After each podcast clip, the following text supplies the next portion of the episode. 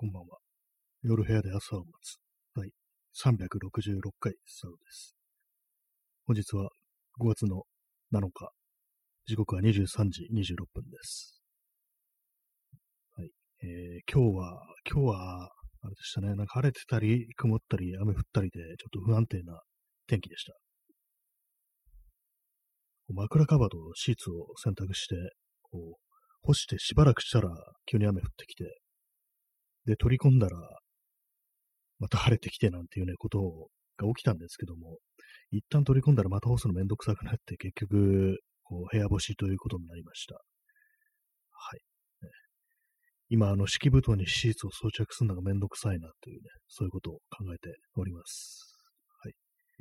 え、今日はお便りがいつ来ておりますので、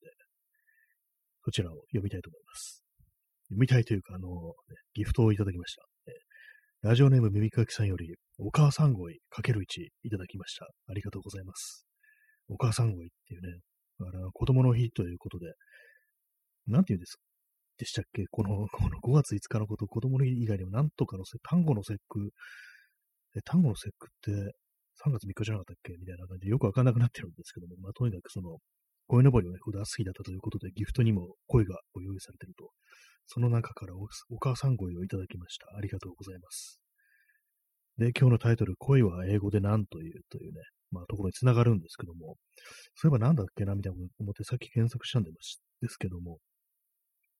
なんとなく恋って英語でも恋だったような気がするんですよ。で、検索したら、普通にカープっていうね、CARP、カープっていうね、なんかその野球のチームでありますけども、ともそうらしいんですけども、でもなんかありますよね、ありますよねっていうか、その英語で普通に恋っていう風に言うこともあり、コイズフィッシュっていうね、呼び方を、なんかこう日本語の読み方がそのまま英語に転じたみたいな、そういう使い方をするときもあるみたいですね。不思議ですけども。私はその、なんで恋が英語でも恋、KOI っていうね、言われるじゃないかみたいに思ったのは、あの、REM っていうバンドの、イミテーションオブライフっていうね、曲があるんですけども、その中で、あの、like a koi in a frozen pond っていうね、まあ、凍った池の中の恋っていうね、そういうフレーズがあるんですけども、なんかそれで、なんでここだけこう、日本語の恋そのままになってんだろうっていうふうに思ってたんですけども、やっぱりなんかこう、場合によってはその日本語の、で、そのまま、日本語も英語も同じ意味をね、指すっていうことらしいです。まあさっき本当なんかざっと調べた限りなんでね、まあひょっとしたらなんかいろいろあるのかもしれないんですけども、まあ恋は英語で恋というというね、話でした。もうカープっていうのはこの際忘れましょうというね、そんな感じです。えー、コーヒーを飲みます。まあ、コーヒーを飲みますって言いそうになりまし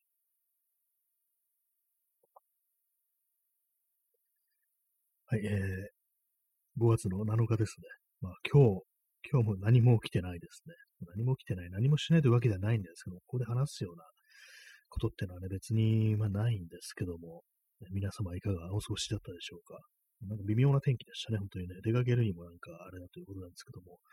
私のこう膝の調子は、膝膝の調子はですね、また若干良くなってきたなっていう感じで、まあ、階段の上りはなんか割と普通に上がれるようになりました。下りはなんかちょっとね、あの、痛いっていうね、時あるんですけども、上りは割となんか結構、スイスイというわけではないですけども、登れると。階段が登れるようになったというね、そんな感じですね。よくあの、子犬とか子猫が、小さい頃、小さい頃というかね、まあ、子犬とか子猫って、最初階段が降りれないっていうね、そういうことがあるんですよ。不思議ですよね。なんか動物って初めからなんかそんな段差も何もね、こう、何の、何のそのといった感じで乗り越えていくのかなっていうね、階段なんかスイスイ降りていくんじゃないかみたいな思うんですけども、特にまあ犬とかね、なんか子犬の頃は階段を降りるのを怖がるみたいなね、なんかどうもそういうことがね、あるんですよね。不思議ですね。まあ、子供ですからね、子犬ですからねっていうね、そんだけです。なんで階段、あ、そう、階段の上り下りができるようになったってそういう話ですね。はい。まあ、そんなね、ところなんですけども、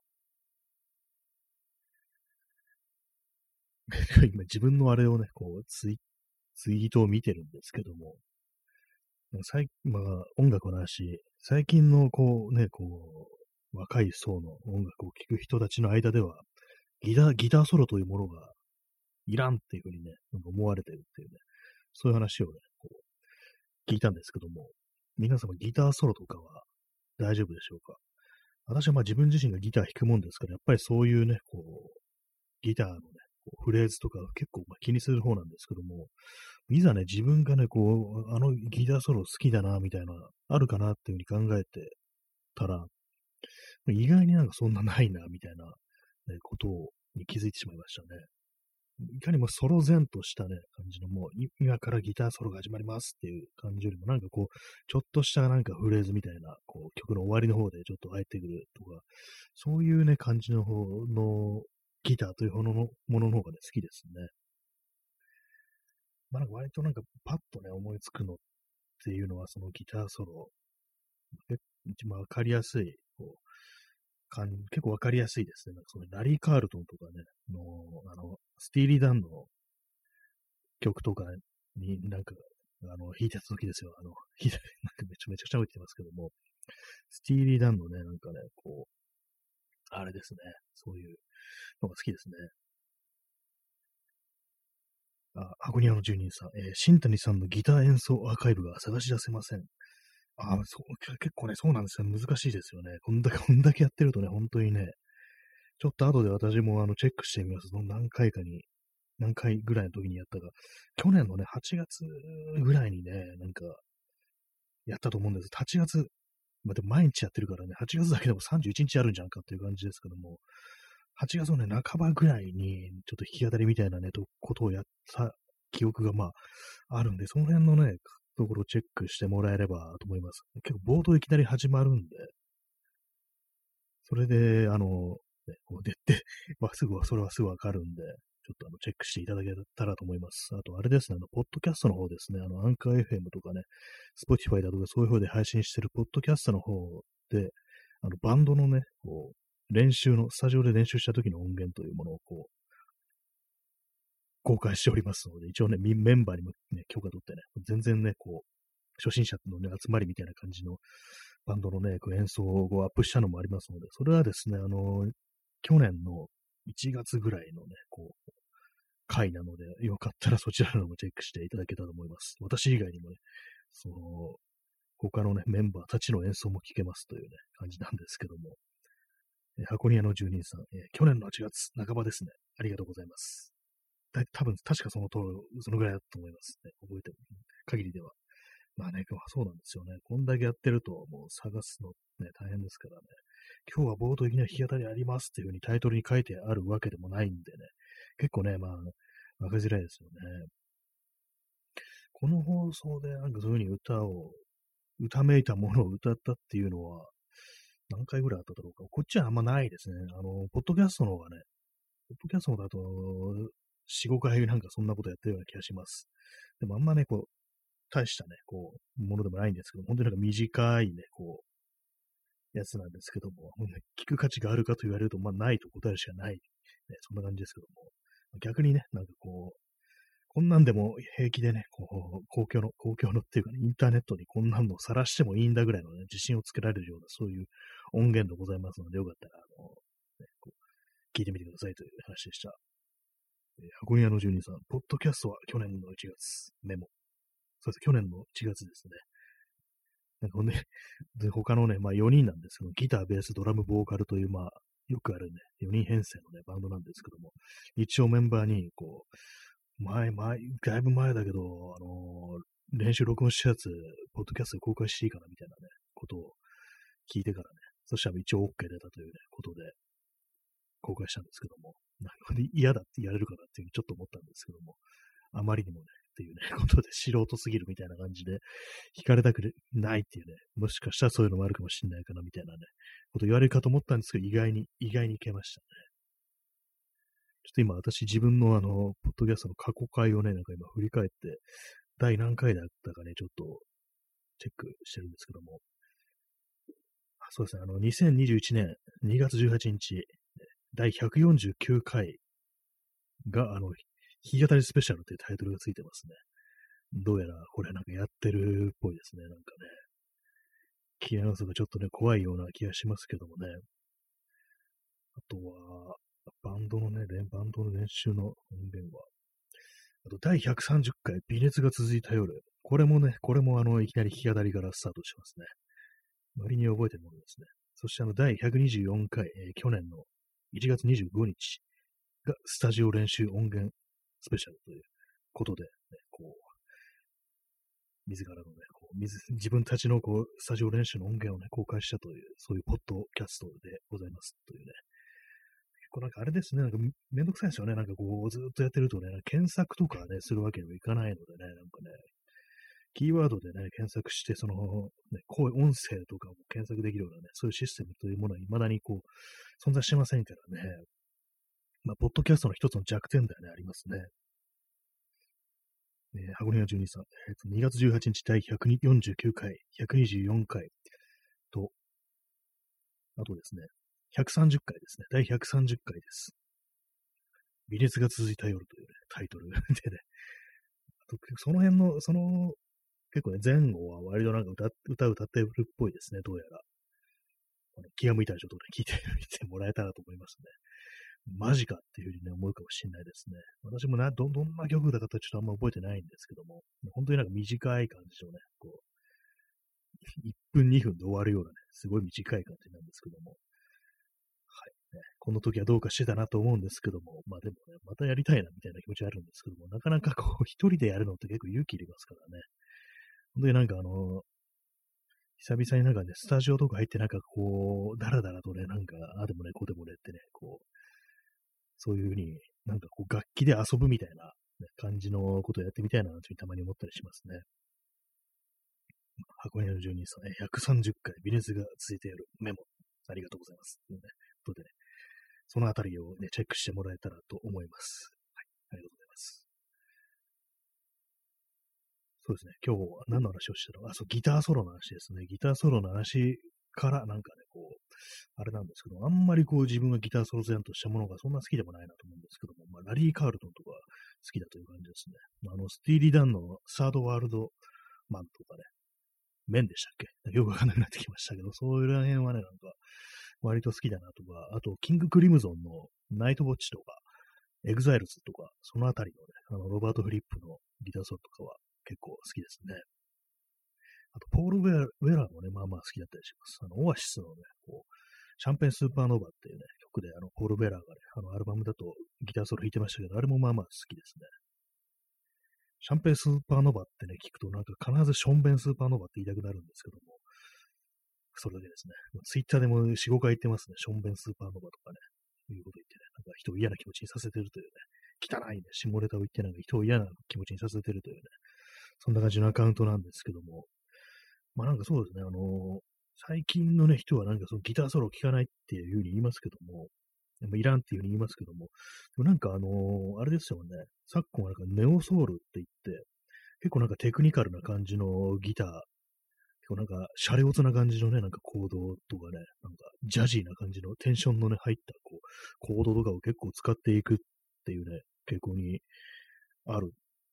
らしいんですけども、まあ、その、ね、ネオソウル界隈っていうんですかね、まあ、具体的にどんなミュージシャンがそういうね、感じなのかよくわかんないですけども、私の中でなんか結構、こ凝った、なんかそういうフレーズを、とかね、なんかそういうの、フレーズというかなんか、ギター、ななんていうんですかね、ああいう浮遊感のあるような、ね、ギターって言うと、なんかマックでマルコだとか、そういう感じなのかなと思ったりして、あとなんか、たまにね、私もちょっと新しいの掘ろうかなと思ってね、そういう関係のね、なんか拾ったりするんですけども、何でしたっけ？何でしたっけ？名前覚えてないんですけども、なんか、プーマボーイだったかな？なんか、すいません、あの、全然覚えてないです。プーマは合ってます。ボーイだったかどうか覚えてないですけども、なんか、その辺のなんかこう、若手っていうのがなんかこう、非常になんか、洒落た感じの、こう、コードとかをね、弾いて、なんか、結構テクニックもあるみたいな、なんかそんなイメージがありますね。最近の、最近の仲間の楽器もうまいっていうことで、多分練習の環境ってものがまあまああるのかなと思いますね。結構その、ね、昔はなんかあんまりこう、丁寧に解説した動画とかもなかったわけですし、ねまあ、そういうのもね、あと、あんまりね、そう、ギターを弾く環境、エレキギターを弾く環境っていうのも結構ね、あのでアンプとかで、まあ、鳴らさなきゃいけないとか、いうのを、まずそういうね、前提みたいなのが難しかったりとか、でかい音出せないとかそういうのがあったりしたんですけども、今なんかいろんなこうね、こう、機材が発達してて、ね、ヘッドホンつなげば、こう、そのままね、こう、耳からね、かなりこう、アンプアンプシミュレーターとか、シミュレーターとか入ったようなね、そういうソフトとかを使って、こう、いろいろこう、凝った音作りをできるみたいな、そういう風になってるせいで、なんかこう、いろいろテクニックの底上げみたいなことが起きてるのかなというふうに、まあ思うんですけども、なんかそんな話を聞いたら、私もたまにはなんかエレキをね、こう、ちゃんとこう、つなげてね、いつもの生音じゃなくて、ちゃんとしたあのエレキの音を出して、こう、弾こうかなと思ってですね、こう、放送始める前なんかいろいろやってたんですけども、ちょっとめんどくさいなみたいな思いましたね。やっぱりあのケーブルつないでセッティングするのがめんどくさいですね。やっぱりこう、なんか身も蓋もないですけども。その一応なんかアンプシミュレーターっていうものを持ってて、その Line6 っていうね、ところから出てる POT っていうアンプシミュレーターなんですけども、これはあのパソコンの中のソフトウェアとかじゃなくて普通にハードウェアですね。あの、ギターをね、ケーブルで繋いでで、まあ、そこにヘッドホンとかで挿すと、実際にアンプで鳴らしたような感じでシミュレートしてくれるっていうね、そういうやつなんですけども、まあ、かなり古いやつで、もう多分10、なんか17、8年ぐらい前のね、多分型だと思うんですけども、まあ、それを使ってね、なんかこう、久々にこうケーブルとか繋いでたんですけども、準備めんどくさと思いましたね、やっぱりね、なんか場所取るなっていう、ね、そうそういうめんどくささがあってね、なんかこう、あんまこう練習しないとかあるんですけども、やっぱりね、ほんとギターとかちゃんと練習するんなら、練習する環境とかね、整え、整えない、整えないとダメですね、本当にね。すぐ手に取って弾けるようにっていうね、まあ、そういう状態にしていきたいっていうね、感じですね。はい。結構わかんない言ってますけどもね、対して、こう練習はしてないんですけども、やっぱりなんかエレキっていうのはあれなんですよね。こうなんか基本的にはバンドで鳴らしてなんぼみたいなね、そういうところあるんで、だからなんか私もそんなにいつもなんか大体ね、こう、ガットギターとかナイロン弦のギターだとかね、アコースティックギターの方がね、やっぱ手に取ることが多いんですけども、それもね、なんかほんとなんかあんまりデッカウトでね、書き鳴らすわけにもいかないんでね、割と控えめな感じでなんかちょこちょこ弾いてるんで、あのちっちゃいね、音だけだと、あんまこう上達しにくいみたいなところ多分あると思うんですよね。気兼ねなく弾けてなんぼみたいなところもあるんで、だったらあの、エレキにね、ヘッドホンつないで好き放題やればいいんじゃないかみたいなね、ことを思うんですけども、まあその、準準備がめんどくさいということもありね、なんかあんまできてないですね。はい。ギターの話でした。大したことね、大してやってないのになんかこう、こういう話をするのもちょっと恥ずかしいんですけどもね。全然こう上達もね、長くやってるのに全然こう上達しないというか、まあ、練習というものをしてないですからね、まずね。本当になんかこう、自分の指が覚えてるフレーズだけをなんとなく、ね、弾いたりして、一曲をね、こう、ちゃんとね、続けて弾くっていうことをね、こうしないんで、まあ、それがなんかこう、全然上達しなかったなというふうに思うんですけども、なんか私あれなんですよ。前も話しましたけども、本当向上心というものがないんで、練習をね、しないんですよね。まあそういうこともあってね、なんかいろんなことがまあ上達しないままにね、なんかこう、続けてても、ただただ長く続けてるだけで、全然こう、その上達というものをしないというね。で、まあそのうちなんかね、なんかその上達しないというか、まあ、練習してないから上達しなくて当たり前なんですけども、なんかそういうのに自分でなんかちょっと嫌になったりして、あんまこう、触れなくなるみたいなね、ことがあるんですけども、まあ、そう楽器はね、そうですね、ほんと。ちゃんと練習してねっていうね、ことがないんでね。まあ、他にもなんか写真とかもね、そういう趣味もありますけども、それもね、なんか本当にね、こう、対して、こう、ね、練習というかね、なんか、ちゃんと考えて撮らないというかね、こう、ね、上手くなろうっていうね、気がないんですよね、そもそもね、なんか。それがまあ一つ問題だと思うんですけども、まあ、なんでそうなのかなっていうね、ことはなんか、自分でもなぜそうなるのかわからないんですけども、やっぱりなんか全然自分より上手い人たちがたくさんいるっていうことで、自分がなんかやんなくてもいいんじゃないかなみたいなね、なんかそういうことっていうのがやっぱりこうあると思うんですけども、なんかそのあたりのね、なんかことの乗り越え方っていうのはどうすればいいのかなっていうふうに思ったりしますね。向上心がないっていうね、でも世の中いるんだぞっていうね、言葉もあって、私自身なんかそのことになんか結構ね、最近まで気づかなくて、自分に向上心がないというね、ことについて気づかなかったんですよ。なんで気づいたかというと、あの、ツイキャスを聞いてて、あの、まあ、ツイッターとかでね、有名なあの社会学者のね、あの、二郎さんっていう方、まあ、ツイッターのなんか結構ね、フォロワー数が多いということで有名な人ですけども、私、その人のなんかね、こう、ツイキャスをね、なんかよく聞いてた、聞いてるんですけども、でなんか過去回を聞いてなかったなと思って、この間なんか聞いてたら、なんかそこでその二郎さんが、あの、僕はなんか病的な、本当病的な前に向上心がない、なくてなんかいろいろやったけど、ギターとかも全然上達しなかったんですよ、みたいな話をしてて、ああ、なんか、そういえば自分もそうだみたいなね、ことを思って、あ、そういえば、そうか、向上心がないんだみたいなね、本当になんか、そのね、人が話してたね、ことから自分もそうだということに気づいて、あやっぱり人間向上心がないね、人がいるんだっていうね、ことに、僕は自分以外にもなんかいたというね、ことが分かり、なんか、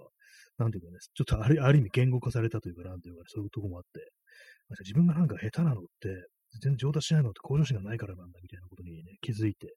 なるほどっていうね、思った次第なんですけども、そのきっかけでね、なんかこう、なぜね、こういろんなことがね、こう、あんまうまくいかない、うまくいかないというかね、上達しないのかみたいなことがね、なんかはっきりとした形を与えられたっていうね、感じになりましたね。そうなんですよね。あの、向上心がないというね、それだけの話だったっていうところですね、本当にね。まあ、なぜなのかということは、まあ、これからね、掘り下げていきたいですけども、まあ、なん、なんていうんですかね、まあ、あんまり人間は変わらないから、こう、向上心ないなりの何かっていうね、ものが、ね、あるのかもしれないですね。結構ね、なんかこう、人のね、まあ、ギターとか、まあ、写真とかね、でもそうですけども、自分より全然後に始めた人が、本当になんかスッと上達してね、こう、なんかね、本当に結果を出してるみたいなね、ことってね、本当に非常によくありますからね。そういうの見てるとね、自分は何なのかなみたいなこと思うんですけども、まあそっか、向上心がないんだっていうね、ことは思いますね。何なんですかね、ハマってないのかなっていうふうに思うんですけども、ななぜね、こう、私ね、昔バンドやってた時も、ね、私はギターだったんですけども、ドラムもね、ドラムのね、ドラム担当のメンバーもね、ギターをね、やる人間だったんですよ。でもまあ、ドラマーがいないから、じゃあ、俺ドラムやるよみたいな感じでドラムやってたんですけども、ギターもベースも弾けるんですけども、どちらも私より全然うまいっていうね、感じだったんですよね。まあ、そういうのもあってね、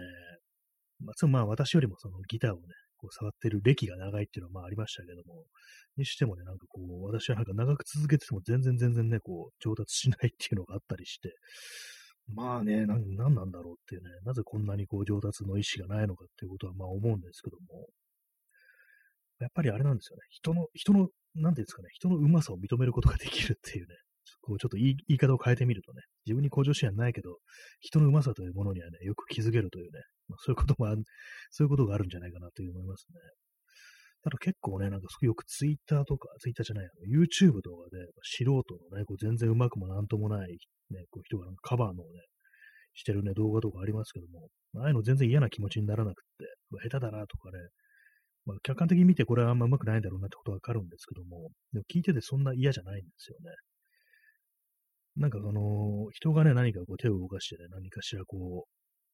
何かしらのそう芸術活動みたいなものをアウトプットするときっていうのはなんか、それ、ね、一人一人全部違うわけですから、みんな尊いというふうに私は思ってるんですけども、たとえ下手でもね、その人がやってるんだからみたいな感じで別に、下手だからね、人前でやるんじゃないみたいなことで、全然思わないんですけども、まあ、そうですね、そのあんま向上心がないことによってそういうふうに思えるというね、こう人間になれたのかなっていうことは、まあちょっと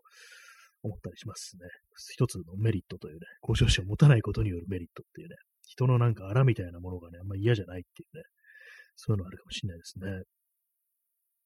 結構あの、インターネットでね、有名な動画で、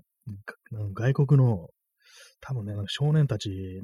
ティーン、ローティーンぐらいのね、男の子たち、白人のね、男の子たちがなんか演奏してる、ね、動画で、本当なんか野外のね、なんかこう、芝生みたいなとこで演奏してるんですけども、それあの、 Final Countdown っていうね、ちょっと誰の曲だったか忘れたんですけども、80年代のヒット曲ですね、確か。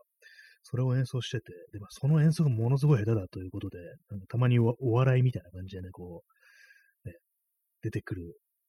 ね、動画がなんかね、こう流れてくるみたいな時期がね、もうだいぶ前ですけども、7、8年前とかね、もっと前かもしれないですね。そのぐらいですけども、あったんですけども、私はね、そのね、その少年たちのね、まあ、全然うまくもなんともない音源聞いて、全然こう笑う気にならないというか、いや、むしろなんか最初ね、このぐらいの年の子がなんかいきなり始めたりしたら全然これいいんじゃないのみたいなね、全然伸びしろあるよみたいなことを私は思ったりして、まあ、うまくはないけど、別にそんな笑うことではないんじゃないかな、みたいなことを、まあ、思ったりしたんですよね。だからね、もう全然ね、もう下手なのってね、多分ね、悪いことじゃないんですよ、絶対。やっぱね、その辺はね、なんか、ちょっと世の中の、人ね、うまいものだけ聞きたいっていうのはね、それはちょっとね、おかしいんじゃないかなと思いますね。やっぱりないいものだけをね、聞いたり見たりするっていうのはね、それはそれで失うものってやっぱりあると思いますね。上積みだけをね、見たり聞いたりするっていうのはね、やっぱりこう、特に音楽っていうのはね、特に生演奏みたいなものっていうのは一回こっきりのね、ものですからね、やっぱりそういうものを受け入れるぐらいのね、度量があった方がやっぱり何でも楽しめるとは思いますね。私は音楽に関してはまあそういう感じですね、本当にね。全然下手でも何でもね、いいじゃないかっていうね、ことはね、本当思えるんで。まあ、他の、まあ、全てのね、ジャンルについてそうかと言われると、まあそういうわけでもないかもしれないですけども、まあ、音楽に関してはまあそういう感じですね。まあ、自分があんま上手くないからというね、ところかもしれないですけども。